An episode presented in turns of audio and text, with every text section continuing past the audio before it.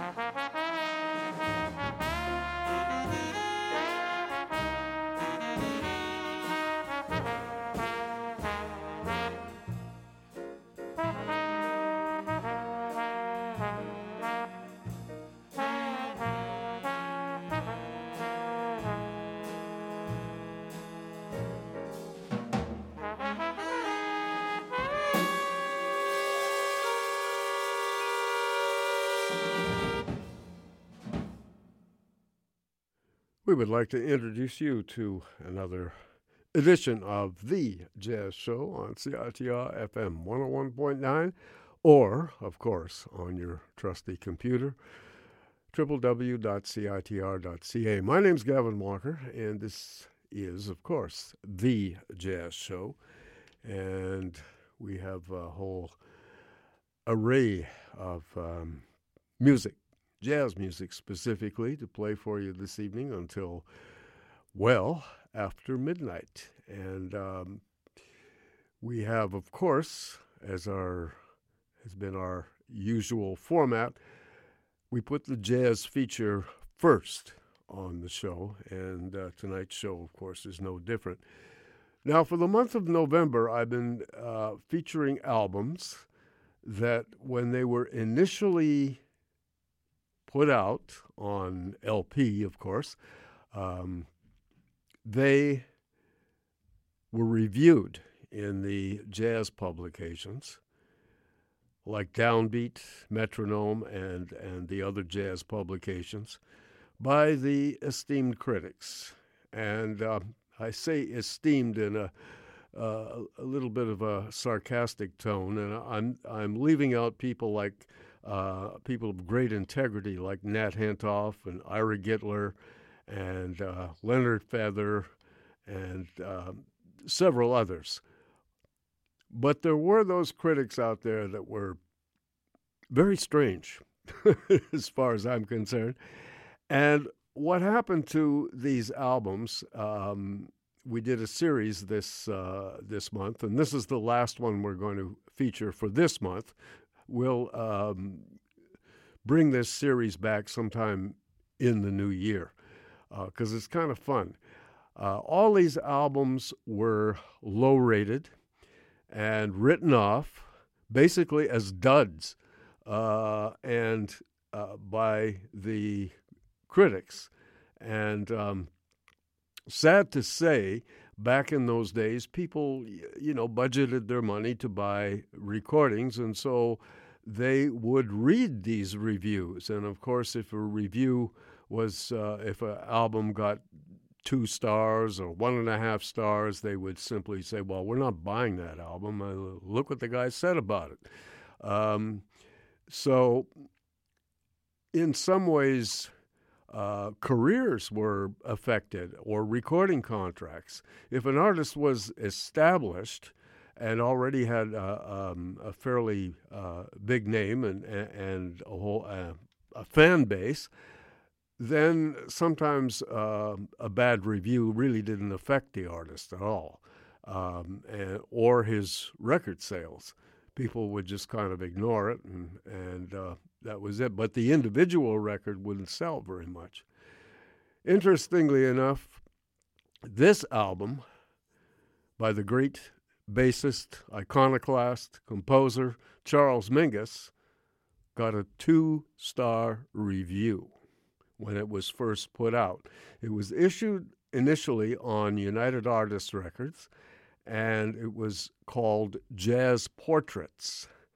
And it featured basically a brand new band that Mingus had put together uh, in late 1958. He replaced a bunch of members of his jazz workshop with a couple of new people. One of them was my one of my dearest friends, John Handy. Um, and he was hired to play alto and occasionally tenor saxophone in the band. The other saxophone player was Booker Ervin, who uh, played the tenor saxophone, and he became one of Mingus's very favorite musicians. Handy did too, um, but in a, in a different way. Uh, Mingus just loved the way Booker soloed. Uh, he he just jumped in on every tune and had that walloping big sound and and uh, and concept that Mingus really liked, and he became Mingus's favorite tenor saxophonist. Interestingly enough, uh, although John Handy was um, raised in San Francisco and Oakland. Um, he was born in Dallas, in Texas, and Booker Ervin was from Texas as well. Anyway, in this band, they blended together so beautifully. And this was this album kind of signaled the beginning of one of Charles Mingus's most productive uh, episodes in his long musical career. Um, and of course, Booker Ervin and John Handy played together so beautifully. Uh, I've talked to several people. Uh, well, Dannie Richmond became a very good friend of mine, and he said, you know, this was one of the one of the best um, small groups that Mingus ever put together. It was very coherent. Everybody was on the same page, and um, Dannie praised the band. He said some of Mingus's bands were were not always together, but he said this one was, and um, this was, as I mentioned before, this album was uh, the beginning of a very productive period in Mingus's career. This is an excerpt from a concert that took place January 16th, 1959, at the Nonagon Art Gallery in New York City. And it's a recording or a partial recording of that concert. There were other pieces played there, but unfortunately, United Artists didn't uh, keep their tapes, and the original um, uh, raw tapes of uh, this evening's music uh, ha- have been lost. However, uh, we do have the four lengthy tunes that make up this particular recording session and concert. So we're grateful for that, and this is a wonderful album. Now, as I mentioned before, when it was first put out, it was given an offhand uh, review. Uh, it got two stars. Um, the only thing the uh, the critic mentioned in this, uh, he he said there was really nothing much happening on this recording, uh, but he he liked John Handy's work on it, so he praised Handy uh, and um, no one else, and uh, said uh, this album was really not uh, up to Mingus's standards and blah blah blah and that sort of thing. Interestingly enough, a few years later, this album was reissued uh, with a different cover. It was the same music, same people, same concert, but it was uh, reissued on um, uh, United Artists kind of uh, went uh, away for a little while and then returned and began reissuing older albums with new covers and new titles. And it was called, um, when it was reissued, I guess it was about two years, three years after um, the initial release. Uh, it was called Mingus in Wonderland and issued on uh, the new United Artists label. And it was reviewed again in Downbeat magazine, and they gave it four stars and praised the hell out of the album. So there you go. It all depends on the on the critic. But the initial release, only two. The people involved here, I mentioned Booker Ervin on tenor saxophone, John Handy plays alto saxophone. The pianist is substituting for the regular Mingus pianist. Um, Horace Parlan uh, was a regular in the band, and unfortunately, um, he was called away on a family emergency.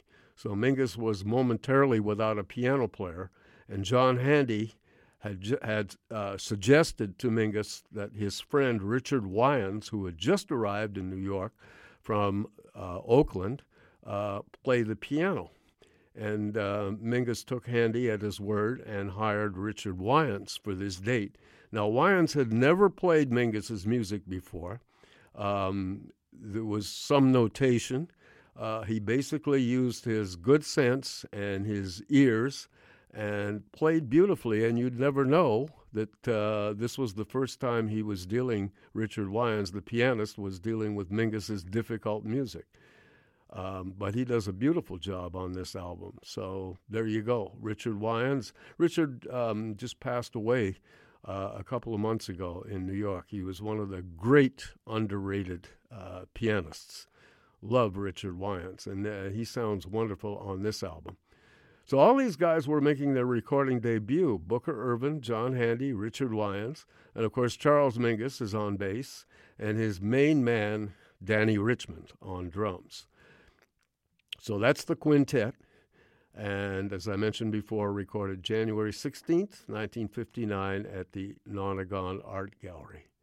And the music, I think you'll find it's superb. We open with a Mingus composition called Nostalgia in Times Square. And after that, then we go to the ballad of the set, which essentially features John Handy. Um, Booker Ervin sits out on this tune, and it's Mingus's favorite standard tune, and that's uh, the great Vernon Duke, uh, George Gershwin tune, I Can't Get Started With You and John Handy does a beautiful job on on uh, on this tune. Then we go to a tune called "No Private Income Blues." That's a typical Mingus title, and it features, of course, uh, the two horns, and they just rage away for about 13 minutes. And it's a very exciting piece of music. Interestingly enough, John Handy told me that at the concert, this is the only tune that has been edited on the album because uh, John told me that the tune during the concert uh, lasted well over 30 minutes. Anyway, we have 13 minutes uh, on on the. Uh, it was edited down, of course, for uh, space on a, on an LP. But uh, you won't you won't notice the edits; they were well done. So there you go. No Private Income Blues, tune number three. And tune number four is a composition that Mingus calls Alice's Wonderland. And it was part of a suite that Mingus wrote with some other music. Um, but this is the main theme from this suite, Alice's Wonderland. And that closes the, uh, the concert. So that's it. Our jazz feature this evening, this uh, marvelous album, uh, heralding um, a beginning of um, a very, very productive period in Mingus's legacy. Booker Ervin, tenor saxophone, John Handy on alto, uh, Richard Wyands subbing for Horace Parlan on piano, Charles Mingus on bass, and Dannie Richmond on drums. And we begin with Nostalgia in Times Square our jazz feature this evening.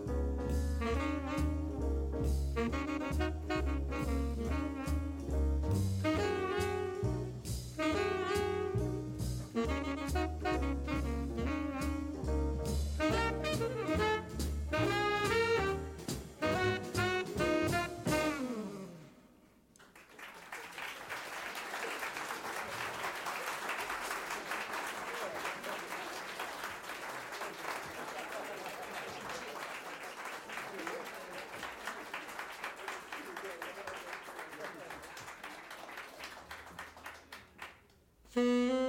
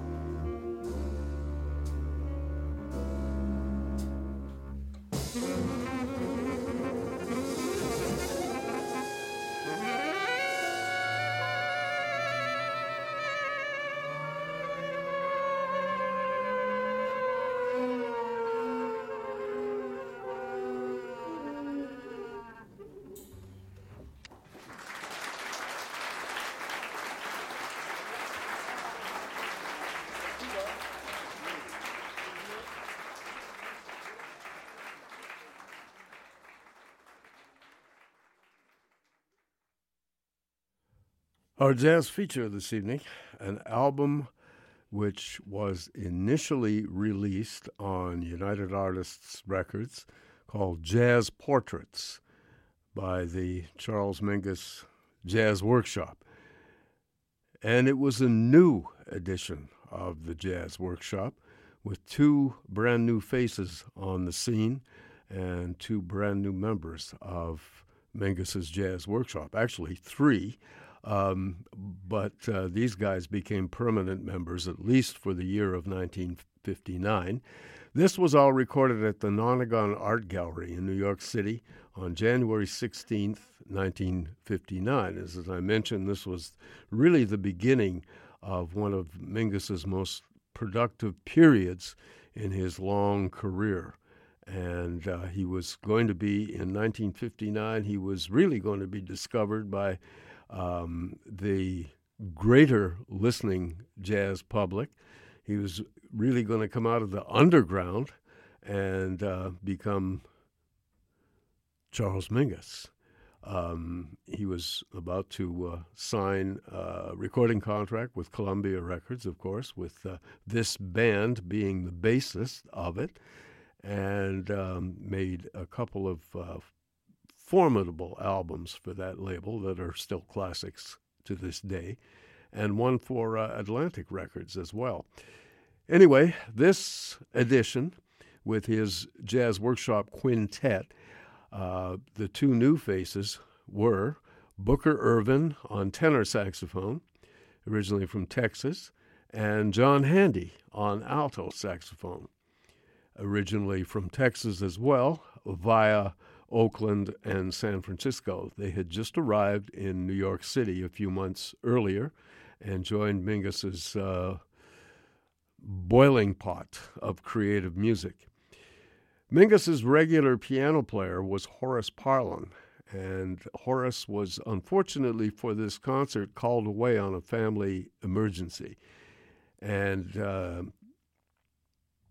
John Handy um, recommended a friend of his who had just arrived from the Bay Area, a young man by the name of Richard Wyands, and he said Wyands would take care of the piano business. And Mingus was uh, a little skeptical at first because he was going to do the gig without a piano or play some piano himself, which he was most capable of doing. But uh, he took John Handy at his word, and he was very pleased with uh, pianist Richard Wyands, who played this um, rather difficult music, um, sight unseen, and uh, did a superb job.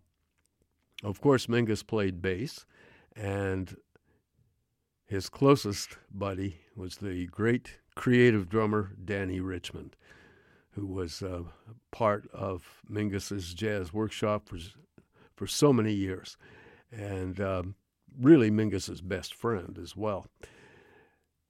So this was the um, personnel, um, and this album, as I mentioned before, was issued on United Artists, and when it hit the, uh, um, when it was released and reviewed in uh, several publications, uh, especially Downbeat magazine, it got two stars out of five and it was kind of dismissed as being inconsequential.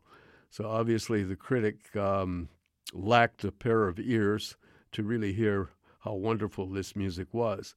Um, many years later, it was reissued uh, on uh, a revitalized uh, United Artists label and put out with a different title and a different cover, but the same music. And it was reviewed once again in Downbeat, and they gave it four stars and praised the daylights out of it and said it was a wonderful album. So there you go. But initially, I can imagine this particular uh, reviewer who re- uh, first reviewed this album. I'm sure that he perhaps got a phone call at four o'clock in the morning from Charles Mingus or an angry letter in the mail. Anyhow, um, that was the excerpt um, from the concert. And there was more, of course, that was played at this concert, and unfortunately, the raw tape, uh, which uh, of course United Artists recorded the whole evening, sad to say that has been lost forever. So this is what this is what we have uh, are these four tunes that were preserved from this uh, date, and only one was um, heavily edited. The rest were as is. We opened with uh, Mingus's composition called Nostalgia in Times Square. The second tune, tune number two, was a beautiful ballad, Mingus's favorite ballad, and it was played and interpreted beautifully by John Handy on alto saxophone. And um, of course, Mingus soloed wonderfully on that piece as well. And that was Vernon Duke's I Can't Get Started With You. Then we moved to the piece that was edited um, we heard 13 minutes of No Private Income Blues, and I guess the most exciting track on the whole album because it featured kind of a an exchange with the two horn players going back and forth and back and forth, and uh, uh, an up tempo uh, piece of music. John Handy told me years later that uh, um, the piece lasted over a half an hour. he said we were all worn out after this piece was over. But anyway, 13 minutes of it was preserved for this.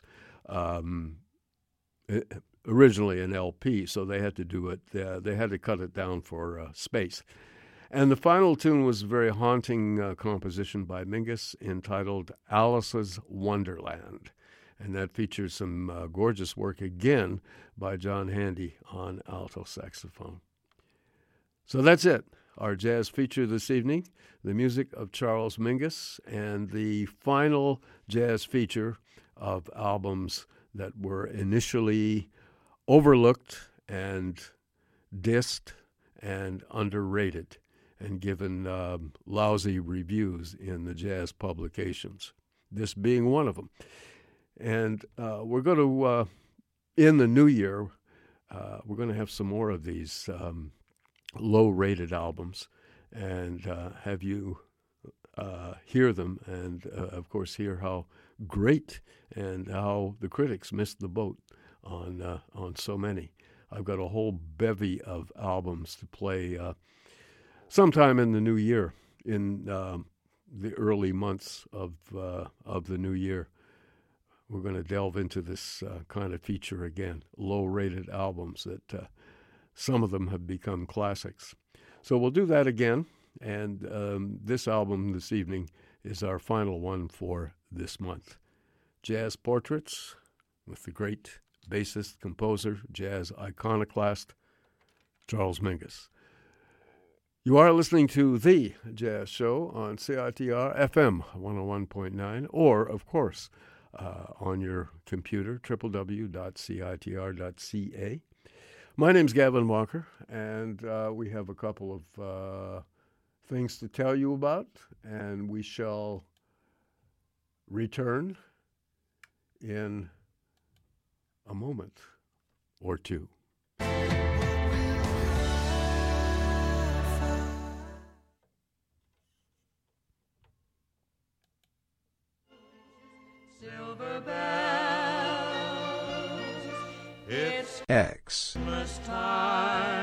At Mint Records. We know you'll have a great time at this year's Mint Records ridiculously early Xmas party. Join us at the Red Gate on November 30th for a warm and festive evening of music with Dumb, Tough Age, Necking, Supermoon, Kellarissa, and Jay Arner. As usual, Santa will be giving away presents jammed with goodies from his elves at Audiopile, Nemesis Coffee, Lucky's Comics, and Six Cent Press along with a surprise mint release to the first 50 people through the door. Limited advance tickets are available online or at Red Cat Records and Neptune Records. X.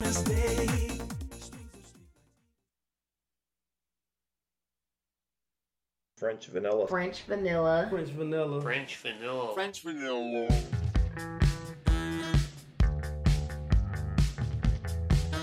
MRG Concerts and CITR presents French Vanilla at the Biltmore Cabaret on December 5th.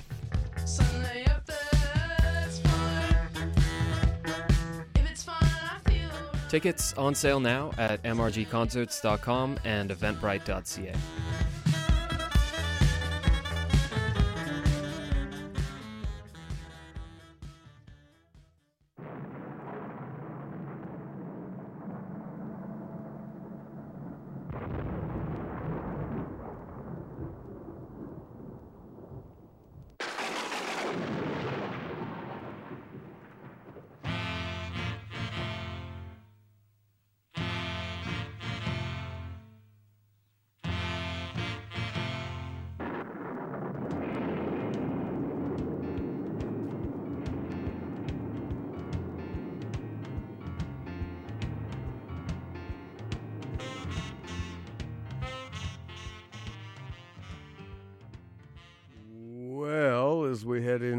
the last week in uh, the month of November, we have um, a little bit of, well, funny weather. And of course, uh, with the uh, possibility of an impending uh, transit strike, woo, that's not going to make things too easy for anybody. Um, apparently, they're talking, so maybe something might happen, and maybe it'll be avoided. We can only hope. Anyway, the weather. Uh, tonight is partly cloudy, then is going to be completely cloudy with a low of 2, getting cool. Uh, tomorrow is going to be cloudy with a 40% chance of some participation in uh, participation. Yeah, uh, we're all going to have to get up and participate. Um, precipitation in the morning, rain, in other words. Um, then it's going to be clearing and quite windy with a low of two and a high of up to five. Then Wednesday is going to be quite pleasant, a mix of sun and cloud, um, a little bit windy with uh, a low down to plus one and a high up to about seven. Then Thursday is going to be nice, sunny, and Friday is going to be sunny as well, but it's going to get cool. We're going to get a uh, have a real cooling trend here. So Thursday and Friday uh, are sunny with a, a, low of minus one and a high up to six. And then on Friday, a little cooler with a low of uh, minus three and a high of only three, of plus three. Uh, Saturday is going to be quite cold, but is going to be sunny with a low of minus six and a high of plus four. And still going to stay cool for Sunday, but it's also going to be sunny and cool or even cold with a low of minus five and a high of plus four. So that's in the forecast for the week. And that's it. We'll be back to music in just a moment. You're listening to CITR 101.9, broadcasting from UBC's Point Grey campus, located on the traditional, unceded Coast Salish territory of the Hunkaminam speaking Musqueam people. Nisiyam nisiyaya thikum kuinansab hydra siyam nisiyam nisiyaya anthasyakuya talitin homasquim masteo. Now I played this before, but I haven't played it for quite a while. And I, I want to say at the outset, in my humble opinion, this is one of the finest piano trio records ever. Now, the piano trio in jazz has been a staple uh, for many years, and there have been some great piano trios. Oscar Peterson um, led a wonderful piano trio with Ray Brown and, and Ed Thigpen, and before that with Herb Ellis and Ray Brown, and Ahmad Jamal, of course, uh, who is still going strong, and um, his trio is, of course, one of the finest. We had Bill Evans for so many years um, after he left Miles Davis, was basically leading a trio. And, uh, of course, his concept was absolutely wonderful. We have the, the famous Keith Jarrett, uh, Gary Peacock, Jack DeJohnette trio. Um, all of those are absolutely amazing. Of course, but to me, this particular trio in my opinion,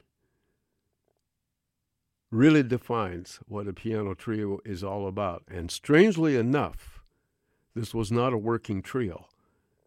This is a question of three incredible musicians that know how to listen to one another and play together with very little rehearsal. This was a trio only put together for this record session, and I wish um, more numbers had been recorded on this particular day. One of my favorite piano players was a genius, Phineas Newborn Jr., better known to his friends as Finus. Originally from Memphis, for me, he defines great piano playing, and he is at his very best on this recording. He's backed up by none other than Paul Chambers on bass and the great master drummer Philly Joe Jones, who is, uh, and I've said this many times before, he's my favorite drummer. All of this was recorded in Los Angeles uh, one evening, October 16th, 1961, and issued on Contemporary Records on an album called The World of Piano. And these four tunes really define the best of what a piano trio is all about. We're going to hear the first tune is a Charlie Parker original called Cheryl. The second tune was written by Dizzy Gillespie and Chano Pozo.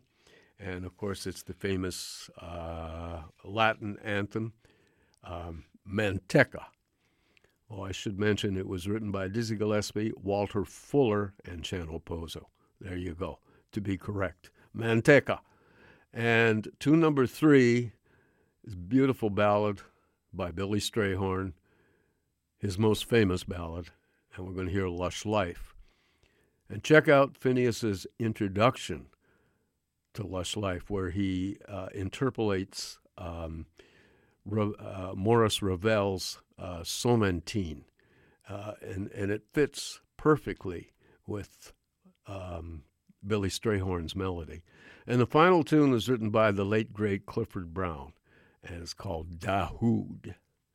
So here then is the magnificent Phineas Newborn Jr. at the piano, Paul Chambers on bass, and Philly Joe Jones on drums. The piano trio concept at its best.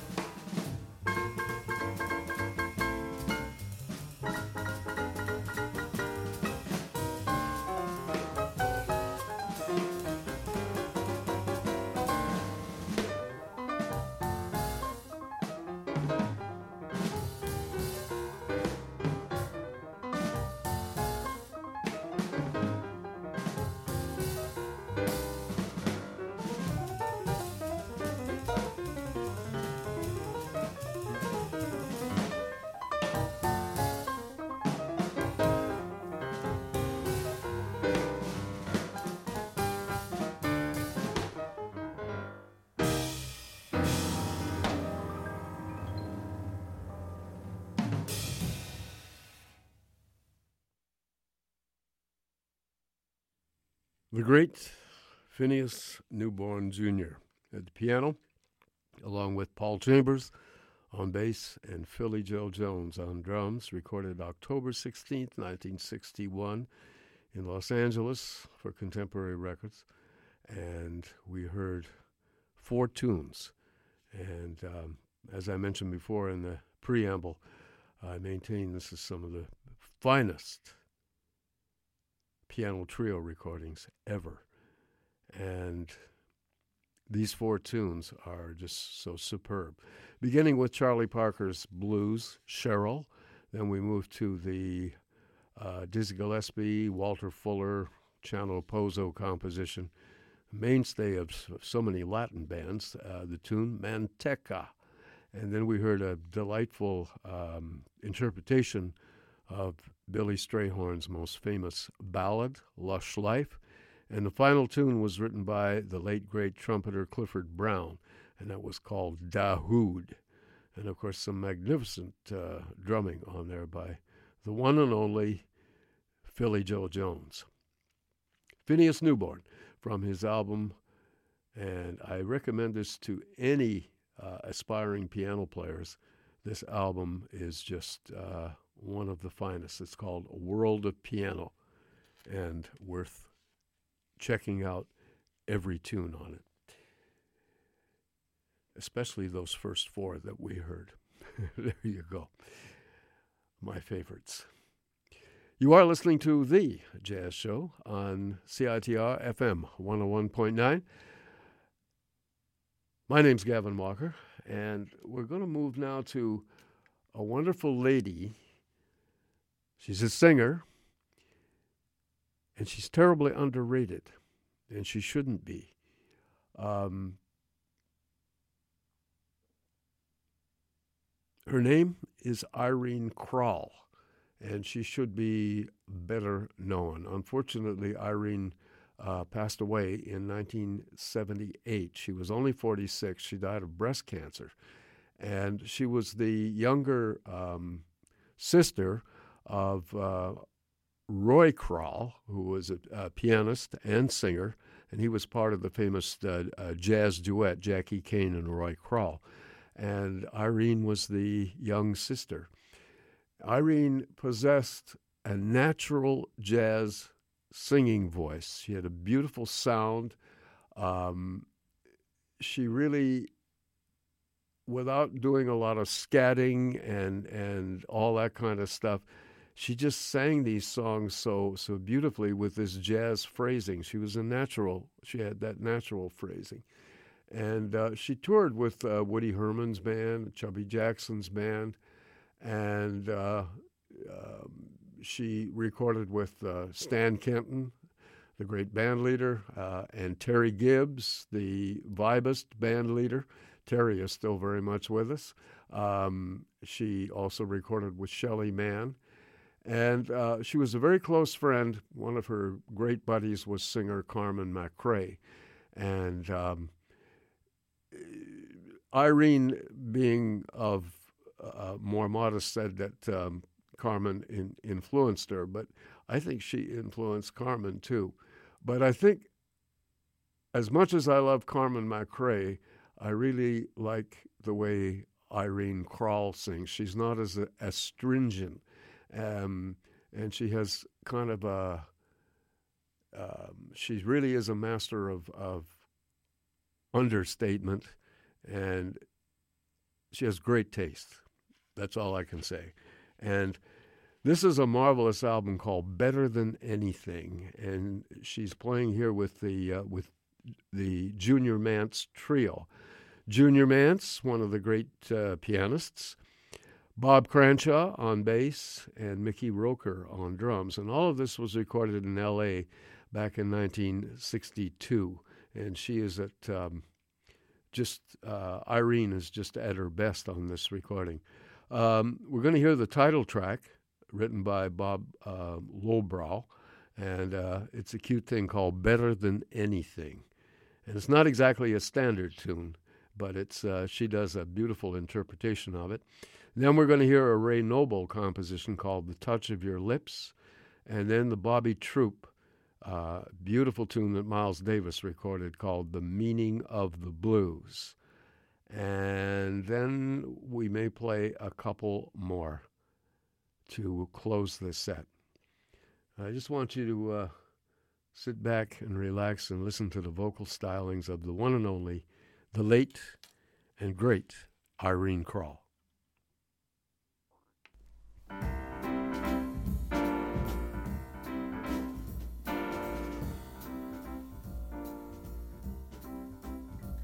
Better than sailing at midnight, better than diving for pearls, better than skiing at Aspen, better than feeding the squirrels, better than finding a horseshoe, better than losing your head, better than anything thought of, better than anything said, better than singing right out loud or being spotted in a crowd, better than anything except being in love.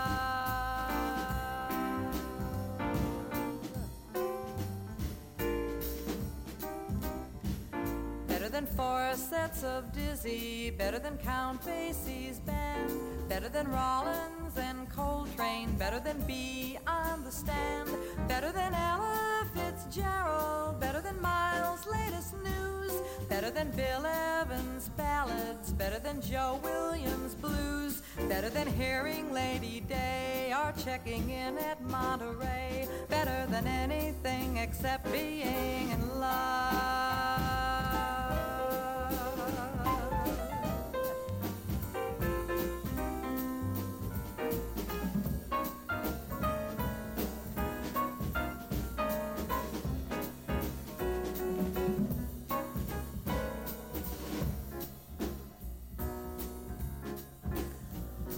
Better than Lucy and Desi, better than Route 66, better than Huntley and Brinkley, better than quiz shows all fixed, better than Kildare or Casey, better than singing with Mitch, better than Hitchcock and Karloff, better than clicking the switch, better than movies late at night or watching Emile Griffith fight, better than anything except being in love.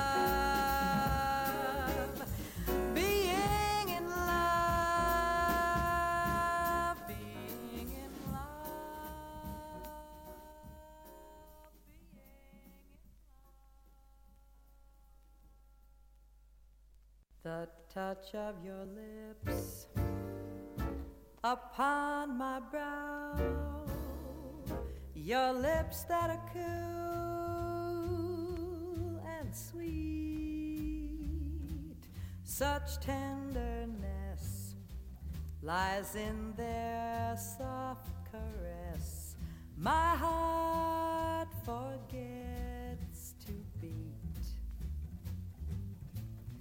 the touch of your hand upon my head, the love in your eyes that shine, and now at last that moment divine,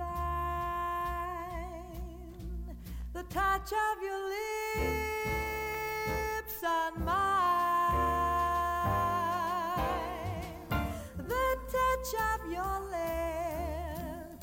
upon my brow, your lips, your lips that are cool and sweet, such tenderness lies in their soft caress.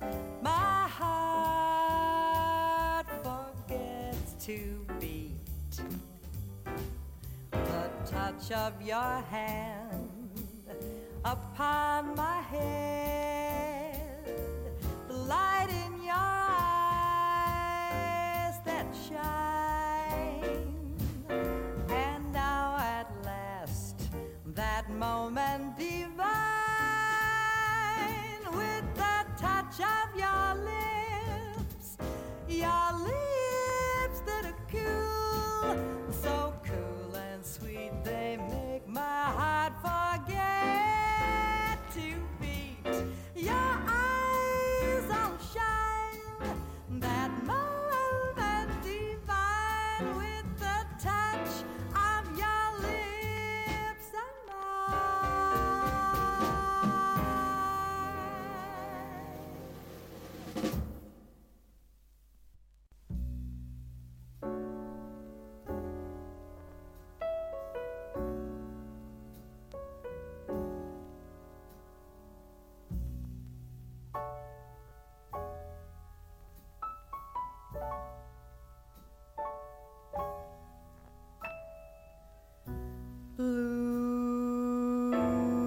was just the color of the sea.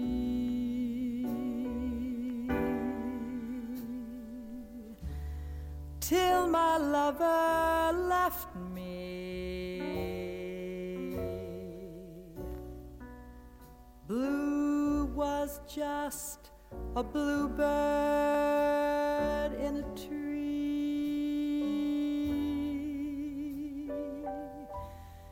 Till he said, Forget me. Blue always made me think of summer cloudless summer skies so fresh and warm. But now the blue I see is more like winter. Winter skies with clouds about to storm. Blue was just the color of his eyes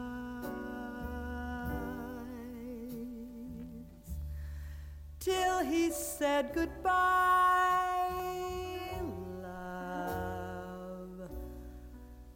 Blue was just a ribbon for first prize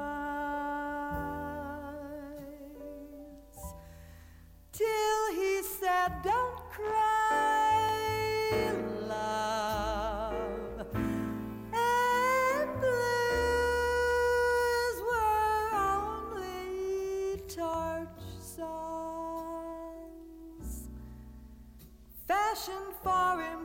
impulsive ingenues.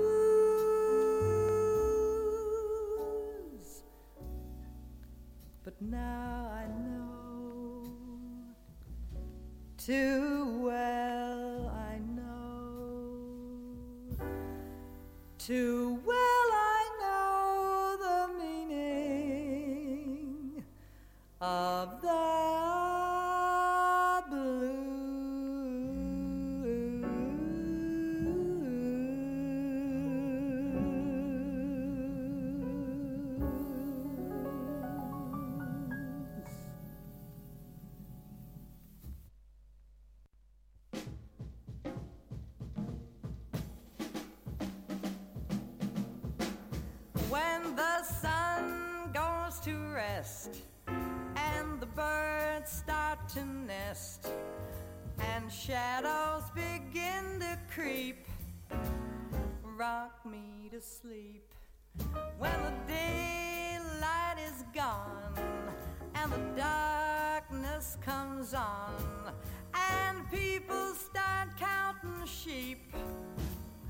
rock me to sleep. So cuddle close and hold me tight, just rock me to and fro. Like gentle breezes in the night, just rock me till I go to sleep in your arms and I dream of your charms while locked in my slumber deep. Rock me to sleep.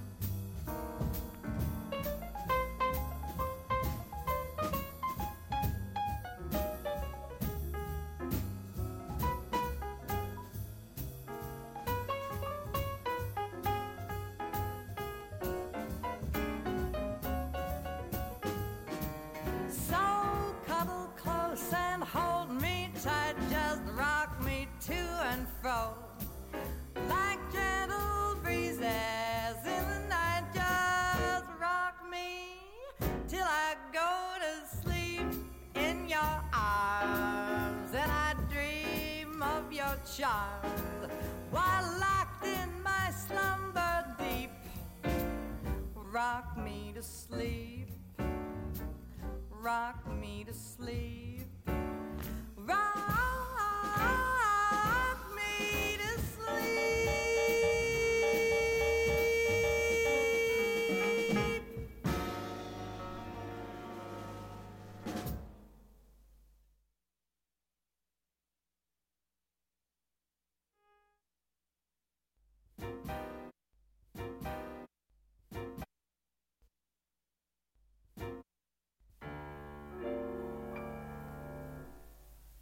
The torch I carry is handsome.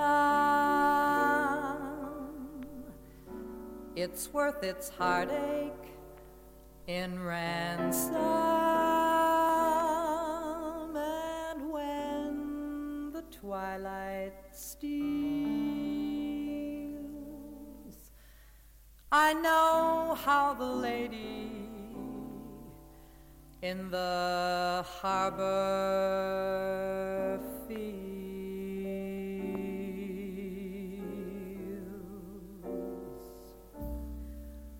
When I want rain, I get sunny weather. I'm just as blue as the sky. Since love is gone, can't pull myself together. Guess I'll hang my tears out to dry. Friends ask me out, I tell them I'm busy. Must get a new alibi.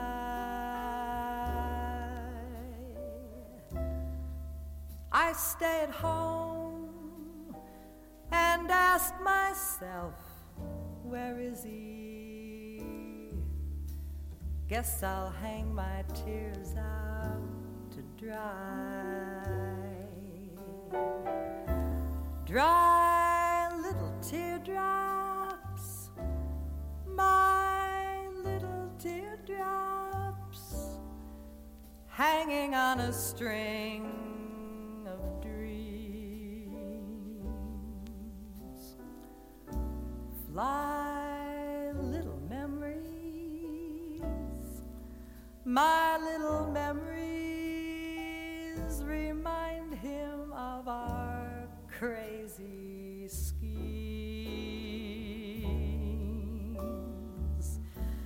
Somebody forget about him. I gave that treatment a try.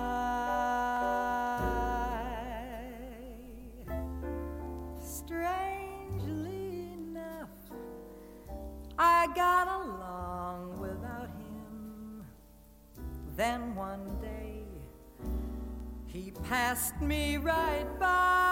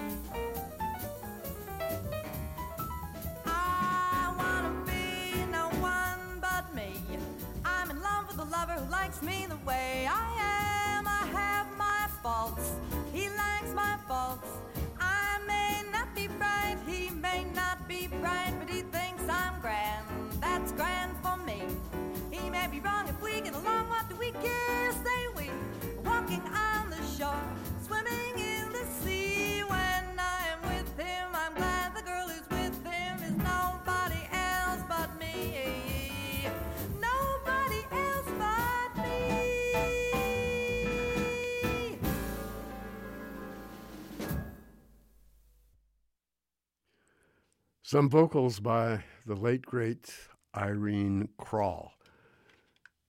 K R A L. Yes. Um, Irene passed away in 1978. She was only 46. She died of breast cancer, sad to say. And she does have a, a fairly large recording uh, legacy, including this wonderful album called Better Than Anything. And um, the thing about Irene is uh, is that she's uh, kind of underrated as a singer, and she shouldn't be. Um, she had that natural jazz phrasing. She didn't resort to scatting and and uh, and so on. Beautiful enunciation and absolute in tune uh, voice, and of course she had the respect of all the major musicians as well.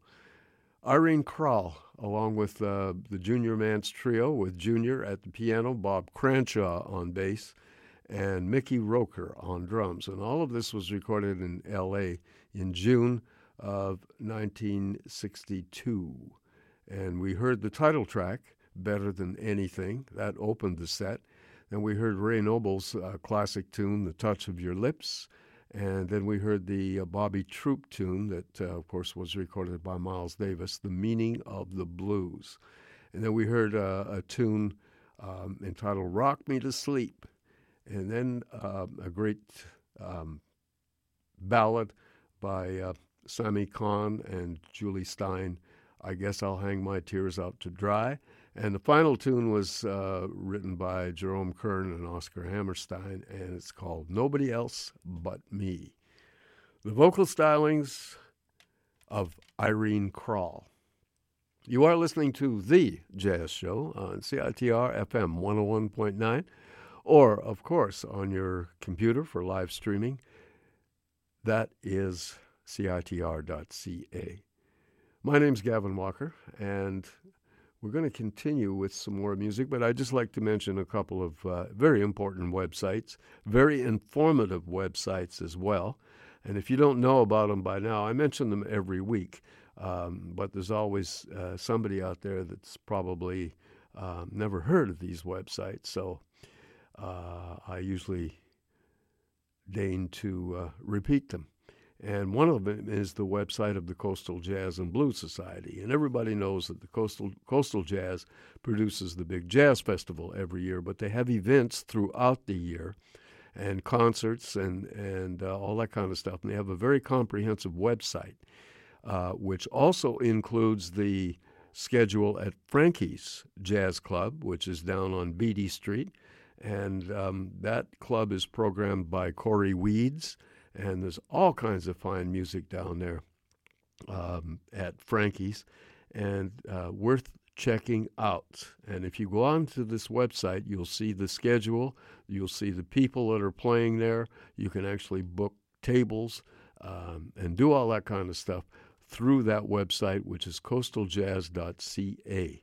And of course, pick up on some of the events and concerts that Coastal Jazz produces throughout the year as well. And uh, there's all kinds of links on there, and it's a very informative website about the scene, the music scene in Vancouver, which is uh, actually really happening. A lot of people say, well, you know, Vancouver's, you know, it isn't New York. Well, there's a lot happening in this city, believe me. And there's a lot of incredible musicians here, uh, young, older ones. Um, and of course, there are, you have to kind of look for places um, where this music is heard. Frankie's is one place. Another place, of course, is Pat's Pub. And uh, every Saturday afternoon, some of our finest musicians play at Pat's Pub. Um, there's also other times at Pat's Pub when they do have uh, jazz music there, and those are ticketed events. But uh, on Saturday afternoons from 3 to 7, and it's usually packed out. You have to get down there early. Um, some of our finest musicians play at Pat's Pub, and there is no cover on Saturday afternoons. And that's one thing. So if you're short on money and want to hear some good music and want to nurse a, a cup of coffee or a glass of beer or whatever, uh, Pat's Pub is the place and very comfortable um, and good acoustics and good sight lines, all that sort of stuff, and great music as well. So there you go. Another fine website, of course, is uh, one that's put together by Brian Nation. That's a very informative website, and um, lots of links on that one too. That's vancouverjazz.com. So check that one out too, along with coastaljazz.ca, vancouverjazz.com. Now we're going to have a change of pace, a big change of pace. We're going to go to Argentina. And one of the great saxophone players from Argentina is Argentina is Leandro Gato Barbieri, the late and wonderful voice of the tenor saxophone. And in 1973, he went back there. He had been in in New York for many years and recording with people like Don Cherry and playing with all kinds of uh, folks. But he decided to go back to uh, Argentina, and uh, he got a whole group of resident musicians, some um, Aboriginal uh, Argentinians and uh, others uh, from different parts of the country. Great musicians. I'm not going to run through all the names because uh, there's not much point here, but uh, you're going to hear like the Indian flute here. You're going to hear the electric guitar, of course uh, the classical guitar, the charango, which is a 10 string guitar, uh, the Fender bass, uh, drums, um, the Indian drums, uh, all kinds of uh, percussion instruments as well. There's a whole slew of people. And of course, the major voice here is the tenor saxophone of Gato Barbieri. And this is a piece of music, and I, I'm loosely translated. It's entitled Encuentros, which I'm assuming to mean encounters in Spanish. So here then is Gato Barbieri and a whole group of Argentinian musicians. Encuentros.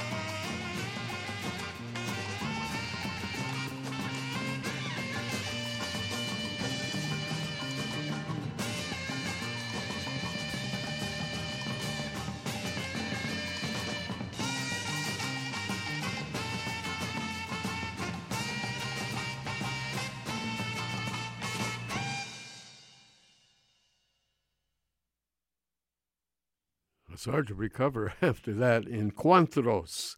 That, of course, is the great late Gato Barbieri, recorded in uh, Buenos Aires in April of 1973, where he reunited with a whole bunch of um, Argentinian musicians. And they gathered together and made uh, several recordings um, on an album called Latino America. And um, Gato, of course, uh, the the principal voice on here on tenor saxophone, very very distinctive, and uh, an amazing player. Gato Barbieri, Encuentros, loosely translated from the Spanish, encounters. Right? Okay, I don't think I'm far wrong on that. We have a couple of birthdays to, uh, birthday anniversaries at least, to celebrate today. And one of them is the birthday of one of my favorite trumpet players, and that's Nathaniel Adderley. Perennially underrated because he was overshadowed by his big brother, Cannonball Adderley, of course, one of the major voices of the alto saxophone. But Cannon and Nat, of course, worked together for so many years. And Nat Adderley was always seemed to be overlooked when it came to great uh, uh, uh, trumpet players. Um, Nat's name was rarely mentioned. Uh, there's lots of other people: Miles Davis, Dizzy Gillespie, uh, even Kenny Dorham, who was perennially underrated, uh, and then of course Freddie Hubbard and and Woody Shaw and Wynton Marsalis and so on. And what about Nat Adderley? Oh, oh yeah, yeah, he's good too. He's damn good. Nat Adderley, of course, had his um, own wonderful way of playing and his own style, and he um, was doing that right from the get go. He had his own thing together, and he um, actually preferred the uh, smaller form of the trumpet, the sharper sounding trumpet called the cornet and it's the same deal and the same three valves and all that kind of stuff. But uh, the piping is a little bit different on the cornet, and that uh, preferred that over the regular uh, trumpet. And we're going to hear him on cornet here on three tunes, and he's playing with a wonderful piano trio led by Gene Harris called The Three Sounds, and it's uh, Nat Adderley meets the Three Sounds. The Three Sounds include, of course, as I mentioned, Gene Harris at the piano, Andy Simpkins on bass, and Bill Dowdy on drums, and they uh, recorded quite independently for Blue Note and several other labels. A great piano trio, and uh, perfect for Nat Adderley to uh, strut his stuff.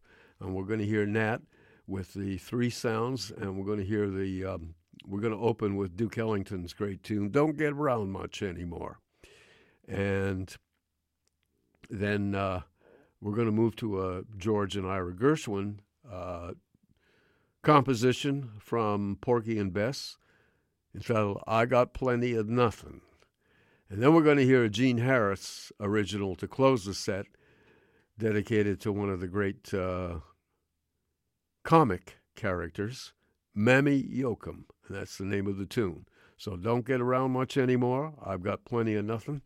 And Mammy Yokum, our birthday tribute to the great Nat Adderley.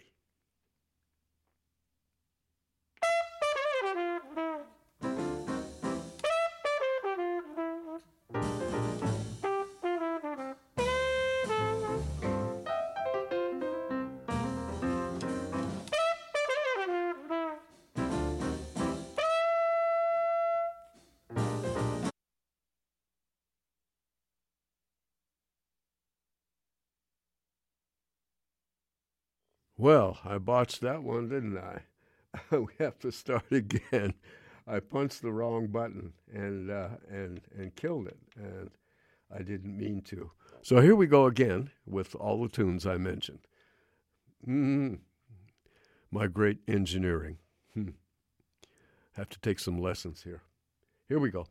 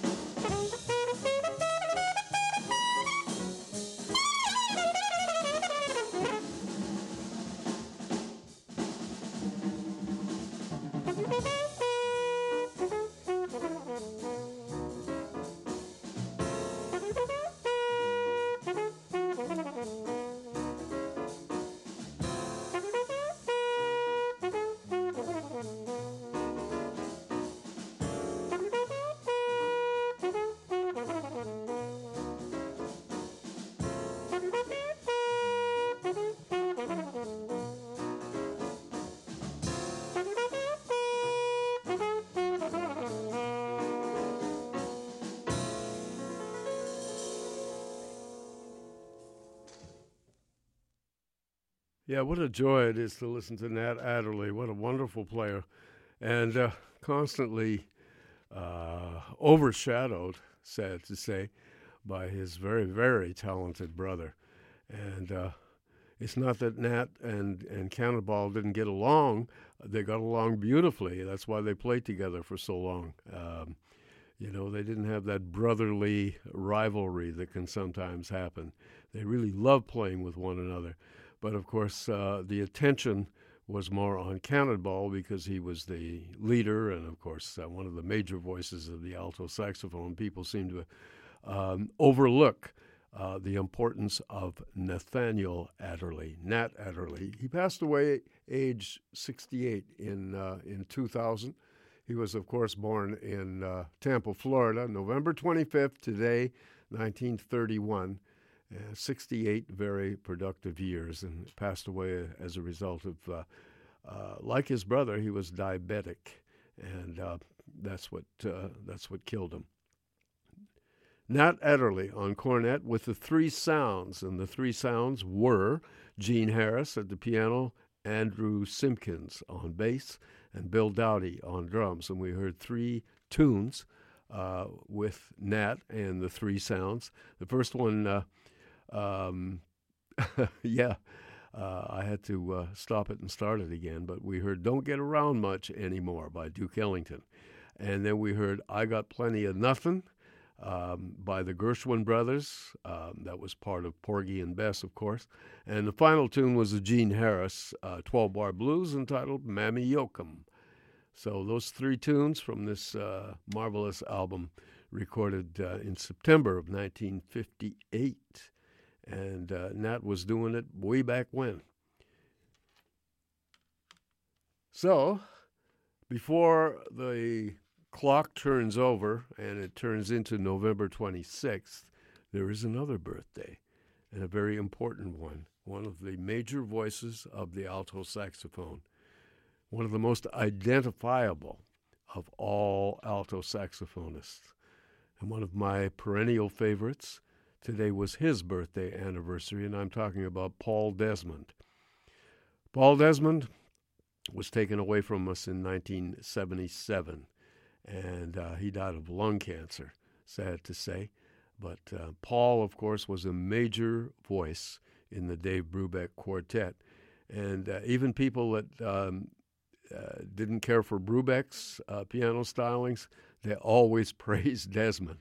Uh, and of course, um, Brubeck and Desmond loved one another, so there was no problem there. But it was just uh, some of the people uh, didn't like the way Brubeck played piano. But we're going to go back as a tribute to Paul Desmond to three stellar performances with the Dave Brubeck Quartet. And these were done before Dave um, did Time Out and all those um, recordings. This was a rhythm section that Paul really liked, and um, an, early, an, earlier rendition of the uh, of the Brubeck Quartet, done before uh, live college audiences. And so we're going to hear three tunes that basically feature Desmond. Uh, the first one is um, a great standard tune called Out of Nowhere, and that features kind of the cool side of Paul Desmond. And um, he's absolutely wonderful, elegant on this one. And then the second tune is a Paul Desmond original composition called Le Souk. And it's kind of a Middle Eastern flavored kind of thing. It was a pattern that the Brubeck Quartet uh, played, and Desmond kind of turned it into his own composition. And then we're going to hear a tune, it's another standard tune that has got one of the finest Paul Desmond solos ever. And it's his rendition, and he's featured throughout this piece of music. Um, his rendition of The Song Is You. So, out of nowhere, Le Souk, and the song is You. And our tribute to the great late Paul Desmond. Oh, by the way, this is with the Brubeck Quartet. So, of course, Brubeck is on piano, uh, Bob Bates is on bass, and Joe Dodge is on drums. And, of course, Paul Desmond.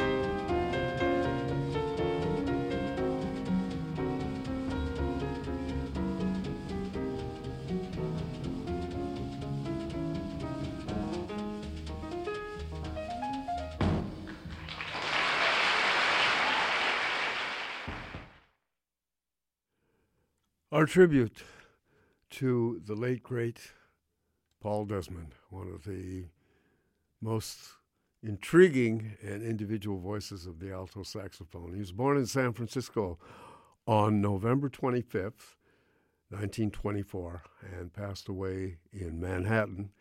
He was only 52, and um, he died May 30th, 1977, from lung cancer, sad to say, as a, a whole life of uh, chain smoking, along with. Uh, of course, uh, some some people thought uh, Desmond uh, ruined his liquor because he ruined his liver because he he enjoyed his his cognac, but um, even he he was always a, a, humorous man. And when he was ill in the hospital on his last days, he said. Um, he told the doctors, he said, You know, my lungs, of course, he said, I understand where my lungs are at, but he said, My liver is in great shape. And of course, the doctors had to laugh. Paul Desmond, one of the great voices of the alto saxophone, some classic performances with an early Dave Brubeck quartet, played before enthusiastic uh, college age um, audiences. And we heard three tunes. We opened with um, the cool side of Paul Desmond uh, on a tune called Out of Nowhere. The second was uh, one that he concocted and uh, it was called Le Souk, and it kind of had a middle Middle Eastern feel to it. And uh, then I think one of his finest solos ever, um, recorded solos, was the last one we heard on uh, a great tune called "The Song Is You." Paul Desmond with Dave Brubeck on piano, Bob Bates on bass, and Joe Dodge on drums.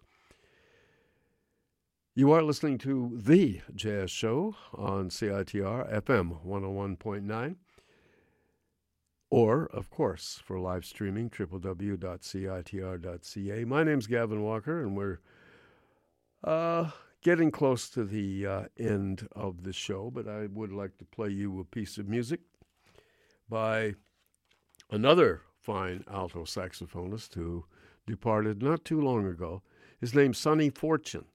And uh, Sonny, of course, had a whole different style on the on the alto. Uh, I love the way Sonny Fortune played. He's originally from uh, from Philadelphia, and this is his very first recording. And uh, he's in this little band with a gentleman named Stan Hunter. Stan Hunter plays the organ, the Hammond organ. Sonny Fortune is on alto saxophone. John Royal is on drums, and Sherman Suber is on guitar. And these are all um, basically unknown Philadelphia musicians. And uh, the only one to become a lot more famous was Sonny Fortune. Anyway, this was a good little band that he was involved with. And this is a tune written by the organist Stan Hunter, and it's called HFR. Check it out.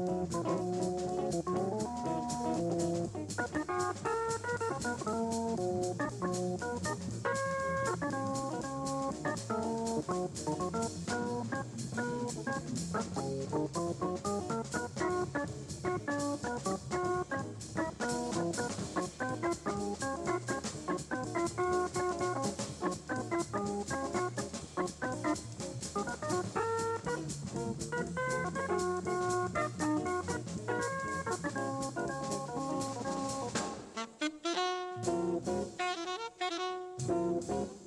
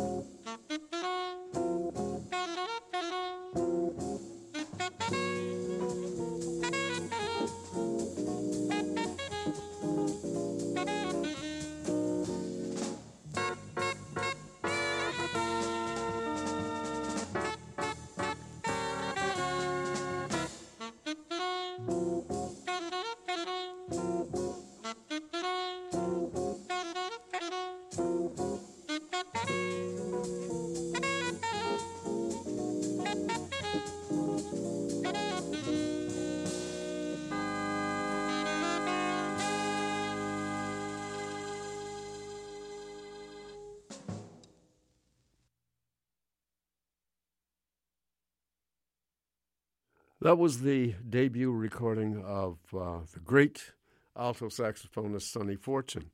And here he's working uh, alongside his buddy Stan Hunter, who's uh, Sonny and Stan are the leaders of this little uh, group. Stan Hunter is uh, playing the Hammond organ. And we heard uh, Sherman Suber on guitar and John Royal on drums.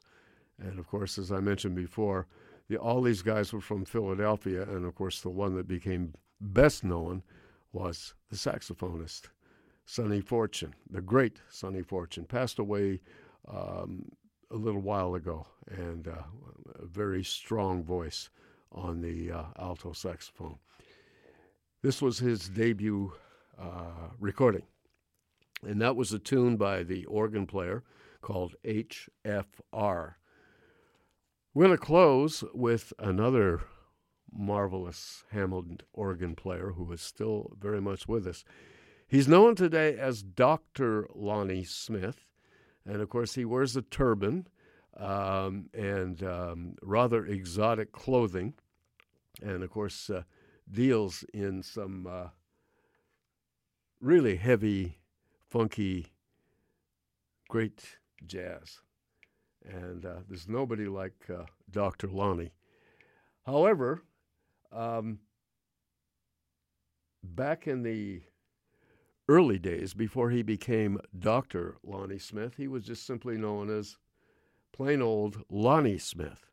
And we're going to hear a piece of music, actually, the title track from uh, an album under his own name called Turning Point. He wrote this tune. It's kind of an intriguing piece of music. And uh, Lonnie Smith is playing the Hammond organ along with Melvin Sparks on guitar and Idris Muhammad on drums, Bennie Maupin on tenor saxophone, and the great late Lee Morgan on trumpet. And this is the title track from Lonnie Smith's Blue Note album, Turning Point. This is Turning Point.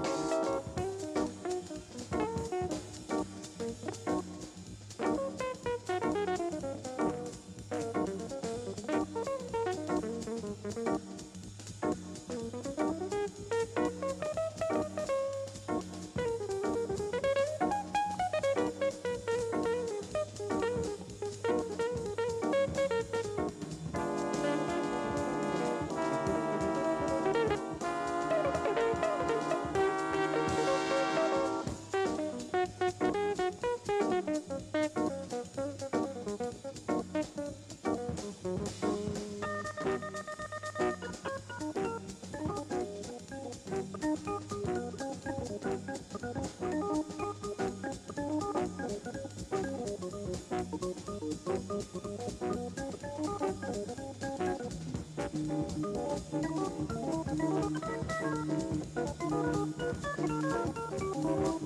you.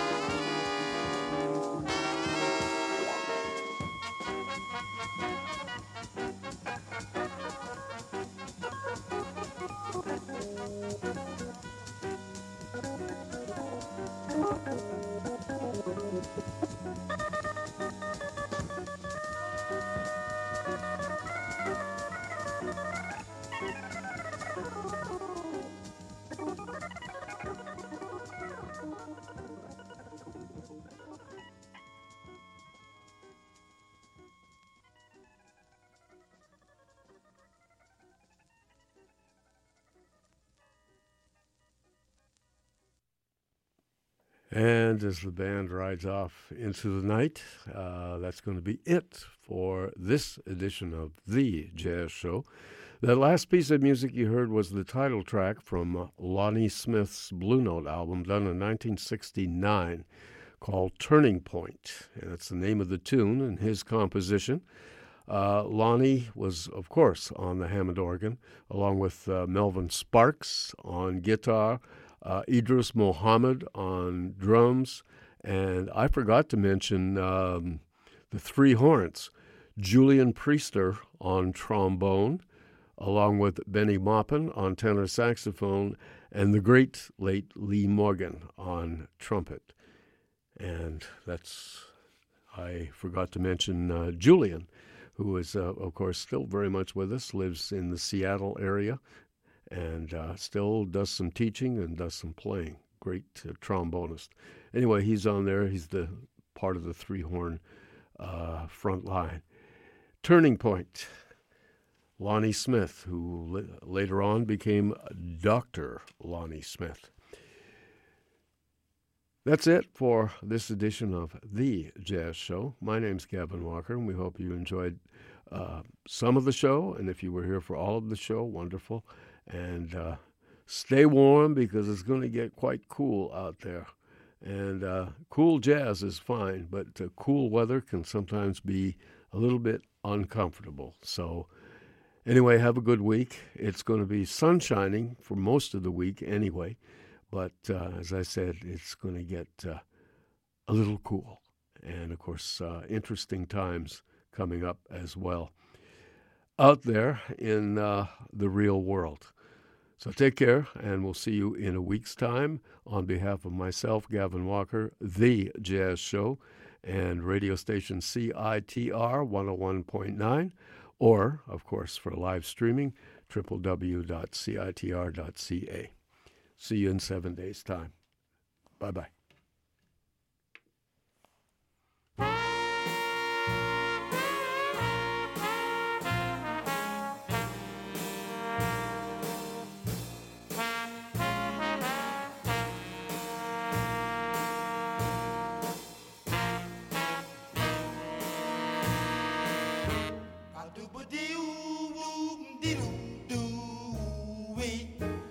dooba doo doo doo doo wee, ba dooba doo.